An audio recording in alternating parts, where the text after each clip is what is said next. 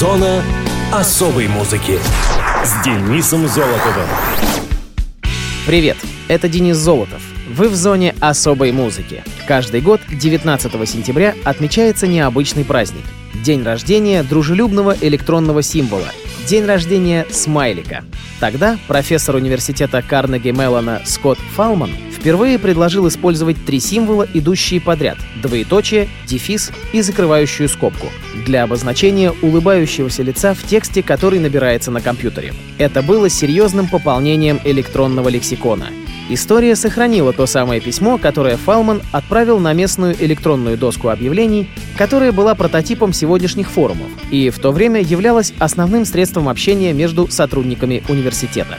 За более чем тридцать лет своего существования смайлик стал неизменным атрибутом электронного общения, и многие уже не могут представить, как можно было бы без него обходиться. И, конечно же, за это время появилось множество смайликов, несущих разную смысловую и эмоциональную окраску. Смайлик заменяет то, чего недостает в общении посредством чата или электронной почты — интонацию голоса или мимику. Смайлики помогают лучше понять собеседника, уловить его настроение. В конце концов, они просто забавные и вызывают положительные эмоции. Так давайте же с улыбкой на лице обратимся к музыкальным датам и событиям третьей недели сентября. Муз-именинник. семнадцатого сентября тысяча девятьсот двадцать третьего года родился Хэнк Уильямс, американский автор-исполнитель, отец современной музыки кантри. Хайрам Кинг Уильямс родился недалеко от города Джорджиана, Алабама. В восемь лет мать подарила Хэнку гитару. Уже в школьном возрасте он выступал в клубах по всей Алабаме, подражая своему кумиру Рою Экофу, песни которого в то время он исполнял. После переезда в город Монтгомери он собрал в тысяча девятьсот сорок первом году музыкальный коллектив The Drifting Cowboys, чьи песни регулярно прокручивались на местной радиостанции. В тысяча девятьсот сорок четвёртом Хэнк женился на Одри Шепард и попросил ее стать своим менеджером. Устав от статуса знаменитостей городского уровня, супруги в тысяча девятьсот сорок девятом году отправились в столицу кантри Нэшвилл, где завязали важные знакомства с воротилами музыкальной индустрии. Зимой сорок шестого — сорок седьмого годов Хэнк записал свои первые синглы «Never Again» и «Honky Tonky». Их успех в чартах принес ему контракт с лейблом эм джи эм Records. В двадцать пять лет Уильямс становится звездой национального масштаба. Один за другим его хиты попадают на верхние строчки кантри-чартов. Вершиной популярности стала запись его визитной карточки песни «Love Stick Blues» весной сорок девятого. Когда он исполнил ее на шоу Grand Ole Opry, публика шесть раз требовала исполнения на бис. На первом месте в кантри-чартах песня оставалась рекордные шестнадцать недель. Этот и следующие годы были для Хэнка временем лихорадочной активности. Практически каждый месяц выходили новые синглы, записанные им с новым составом The Drifting Cowboys. Одновременно он записывал «Spirituals» под псевдонимом Luke the Drifter. С женой он виделся редко, во время бесконечных гастролей находя утешение в алкоголе. Его личная жизнь начала трещать по швам. Одри подумывала о сольной карьере, встречи заканчивались ссорами. В январе тысяча девятьсот пятьдесят второго года они расстались насовсем. В тысяча девятьсот пятьдесят первом году начинающий певец Тони Беннетт перепел написанную Хэнком песню «Cold Cold Heart», и эта запись стала самым продаваемым синглом года, царя в поп-чартах на протяжении нескольких месяцев. После этого триумфа к репертуару Хэнка стали проявлять интерес многие поп-исполнители, от Джо Стаффорд до Розмари Клуни. Он становится одним из самых востребованных авторов песен в американском шоу-бизнесе. Его наперебой приглашают в эфир радиостанции, вещающие для самой широкой публики, а не только для традиционных поклонников кантри — южан. Карьерный взлет сопровождался распадом личности исполнителя. Из-за полученной на охоте травмы спины он пристрастился к морфию и другим наркотикам. Вернувшись после развода к матери в Монтгомери, он стал шалить с оружием и, будучи в подпитии, часто разносил попадавшиеся под руку предметы. Он стал пропускать концерты или появлялся на них в изрядном подпитии.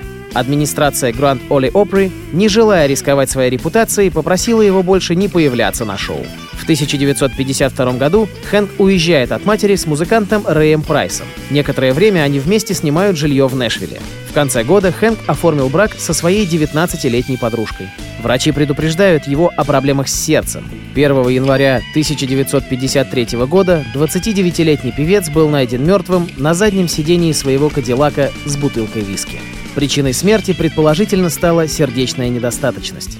По иронии судьбы, его последний сингл назывался «I'll never get out of this world alive» — «Я никогда не выберусь из этого мира живым».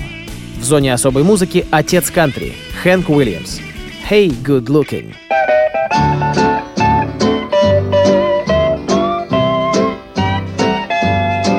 Say hey, good looking, what you got cooking? How's about cooking something up with me?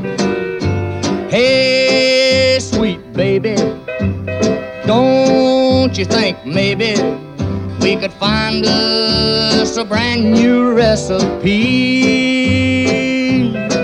I got a hot rod Ford and a two dollar bill, and I know a spot right over the hill.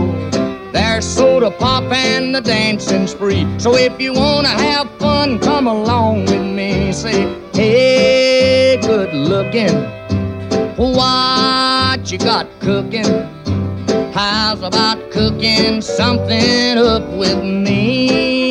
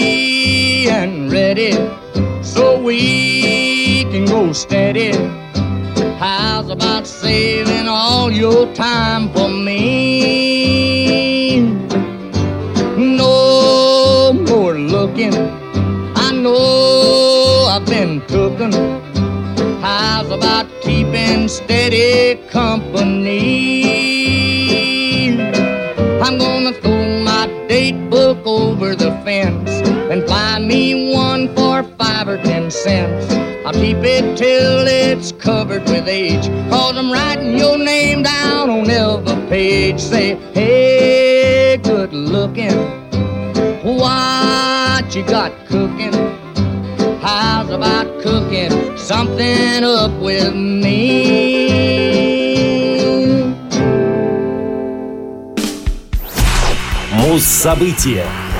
восемнадцатого сентября две тысячи пятнадцатого года Дэвид Гилмор выпустил четвертый сольный альбом под названием Rattle That Lock.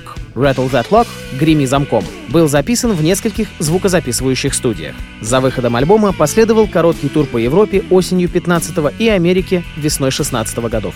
Фил Манзанера, сопродюсер диска, посчитал, что Дэвид писал материал для Rattle That Rock на протяжении последних пяти лет, хотя отметил, что одна фортепианная пьеса была записана восемнадцать лет назад в гостиной гитариста. Большинство песен из альбома были записаны в Medina Studio в Хоуви, а дополнительные записи на боте Астория. Финальный альбом Pink Floyd The Endless River был также записан и спродюсирован с использованием комбинации из двух студий.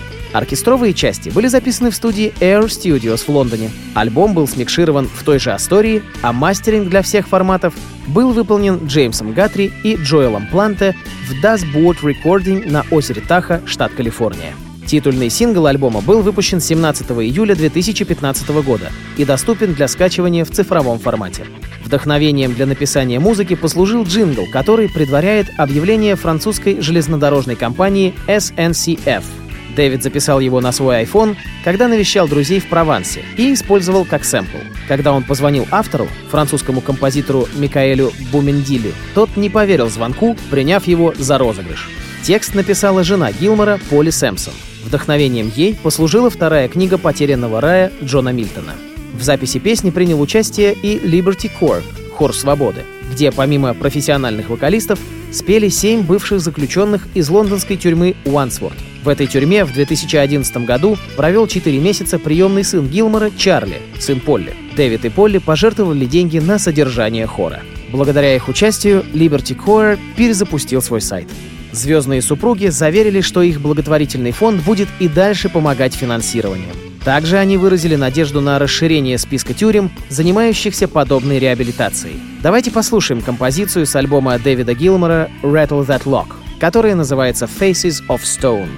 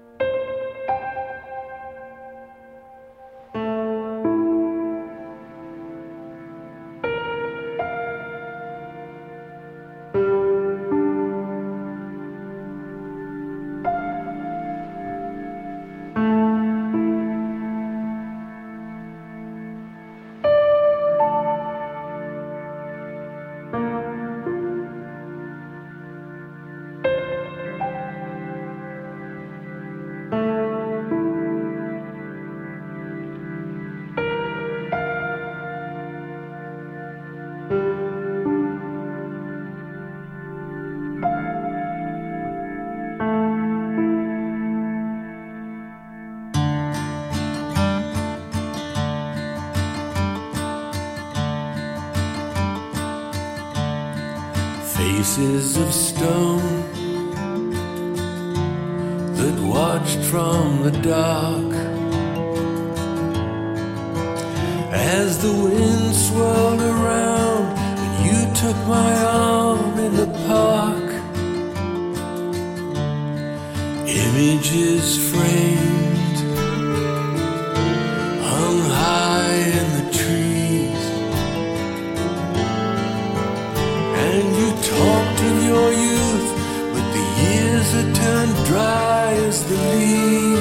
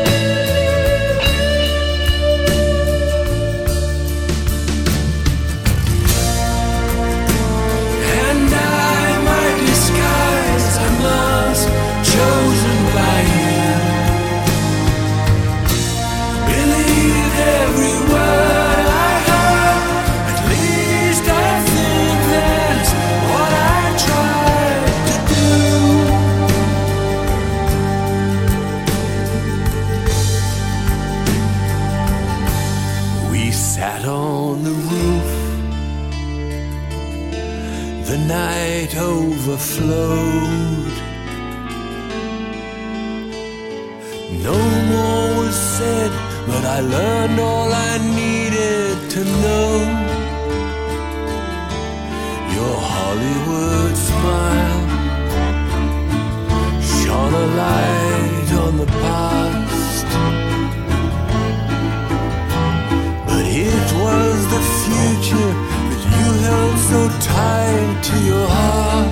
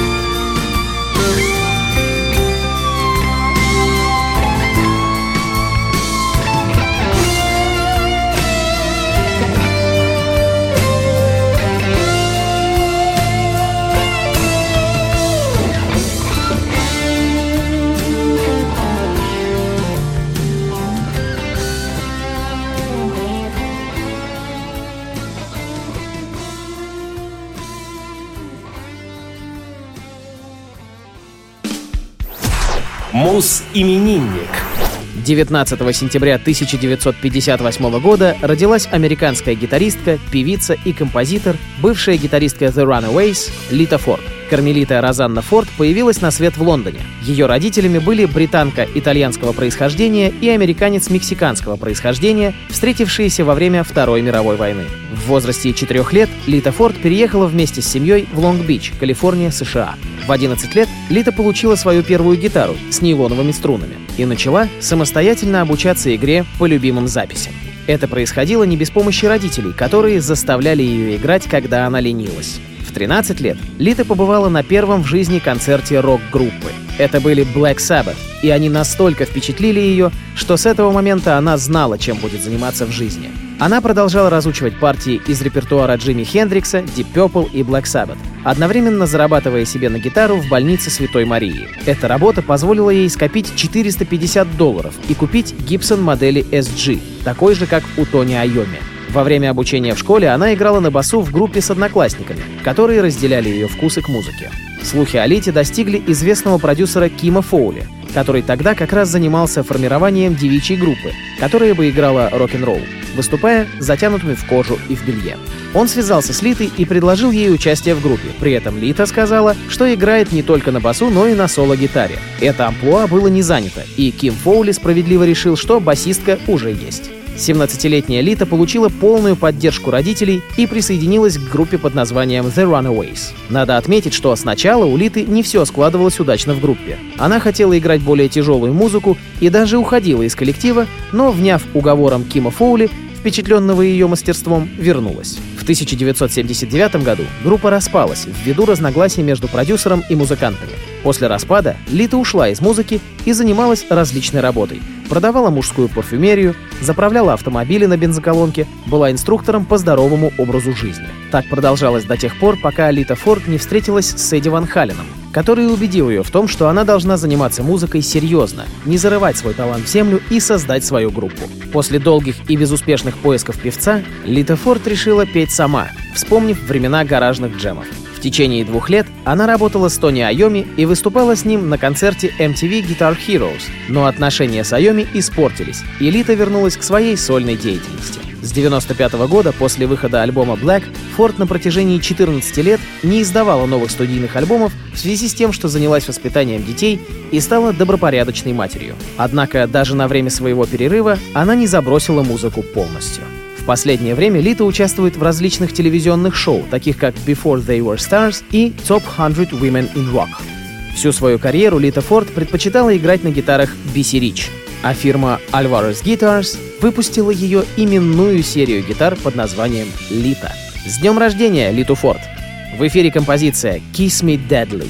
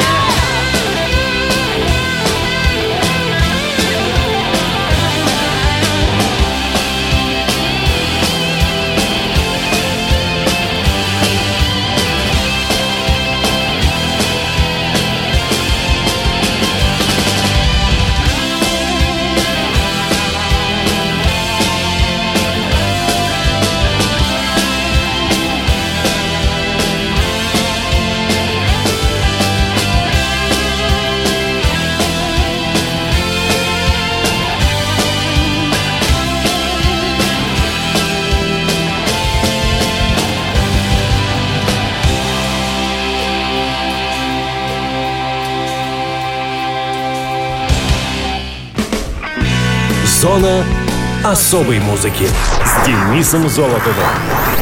На этом все. Ваши пожелания и вопросы присылайте по адресу зона дефис музона собака яндекс точка ру. Услышимся!